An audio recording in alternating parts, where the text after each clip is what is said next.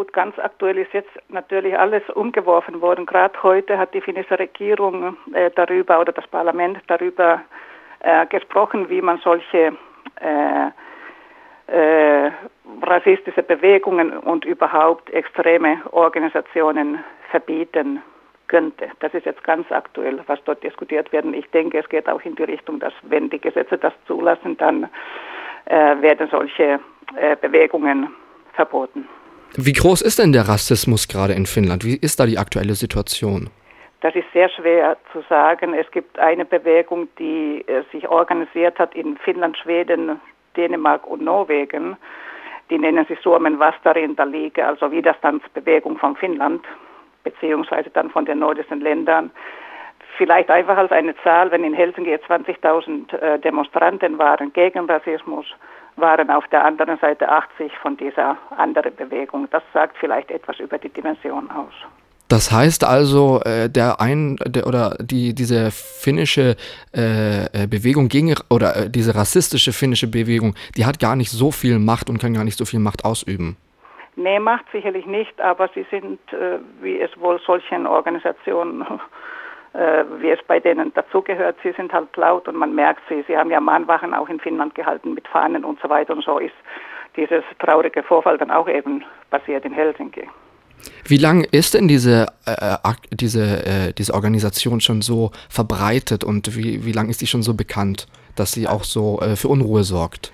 Also diese mit diesem äh, Namen vielleicht erst äh, zehn Jahre, aber prinzipiell ist es so, ich weiß von einem Fall, wo ein, ein Neonazi von Deutschland nach Finnland ging, das liegt über 20 Jahre zurück, hatte er sofort in Finnland auch seine entsprechenden Freunde. Also es ist wohl so, dass diese Bewegungen wirklich auch international vernetzt sind und sie finden Kontakt, wenn sie von Land zu Land reisen.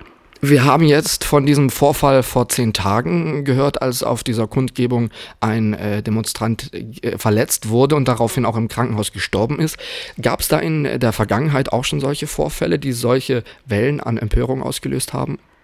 Also solche Wellen wie jetzt äh, nicht. Also das ist wirklich was Großes gewesen, jetzt wenn Helsinki über 20.000 Leute auf die Straße gehen.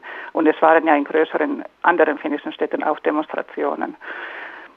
Gut, ich beobachte, beobachte das natürlich von Deutschland aus, aber ich glaube nicht, dass es also entsprechende Vorkommnisse hat es auf jeden Fall nicht gegeben. Alles klar.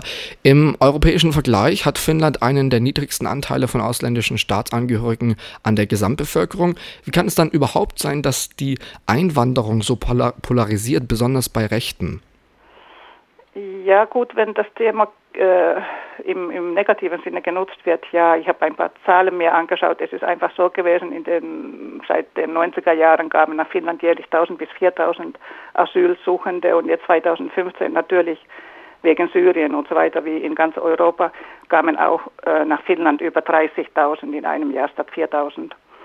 Und äh, das nutzen natürlich solche, solche Parteien oder Bewegungen dann sofort aus und schüren, schüren Angst und ja, ähm, das ist ja natürlich im Vergleich, wenn man im Hinterkopf behält, dass Finnland 5 Millionen Einwohner hat, ist das natürlich 5, ein oder 5,4 sogar noch mehr, ja. Genau. Dann ist das ja eigentlich keine wirkliche Zahl, 30.000. Oder spürt man das wirklich, dass sich da was verändert im Land, wenn so viele Einwanderer kommen?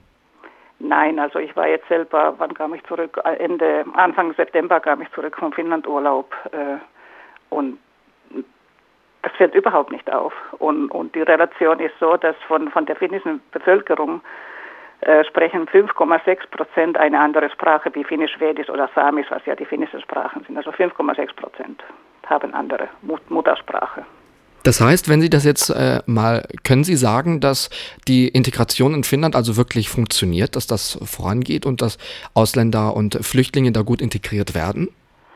Äh, das ist eine schwierige Frage, weil einmal ist es natürlich so, der finnische Winter, vor allem wenn man im Norden von Finnland äh, wohnt oder wohnen muss, das ist schon sehr hart für Personen, die aus dem Süden kommen. Das ist eine große Hürde. Das Zweite ist, der finnische Staat versucht sehr viel zu machen, sofort mit Sprachkursen und Integration. Also die Kinder zum Beispiel in der Schule, sie bekommen so lange Finnischunterricht, bis sie dann richtig integriert werden können in der Klasse.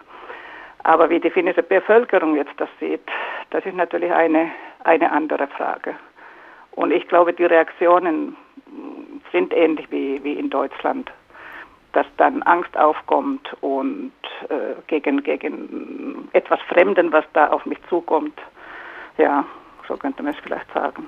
Das sagt die Bundesvorsitzende der Deutsch-Finnischen Gesellschaft, Mariana Stark im Freien Radio für Stuttgart. Vielen Dank für das Interview.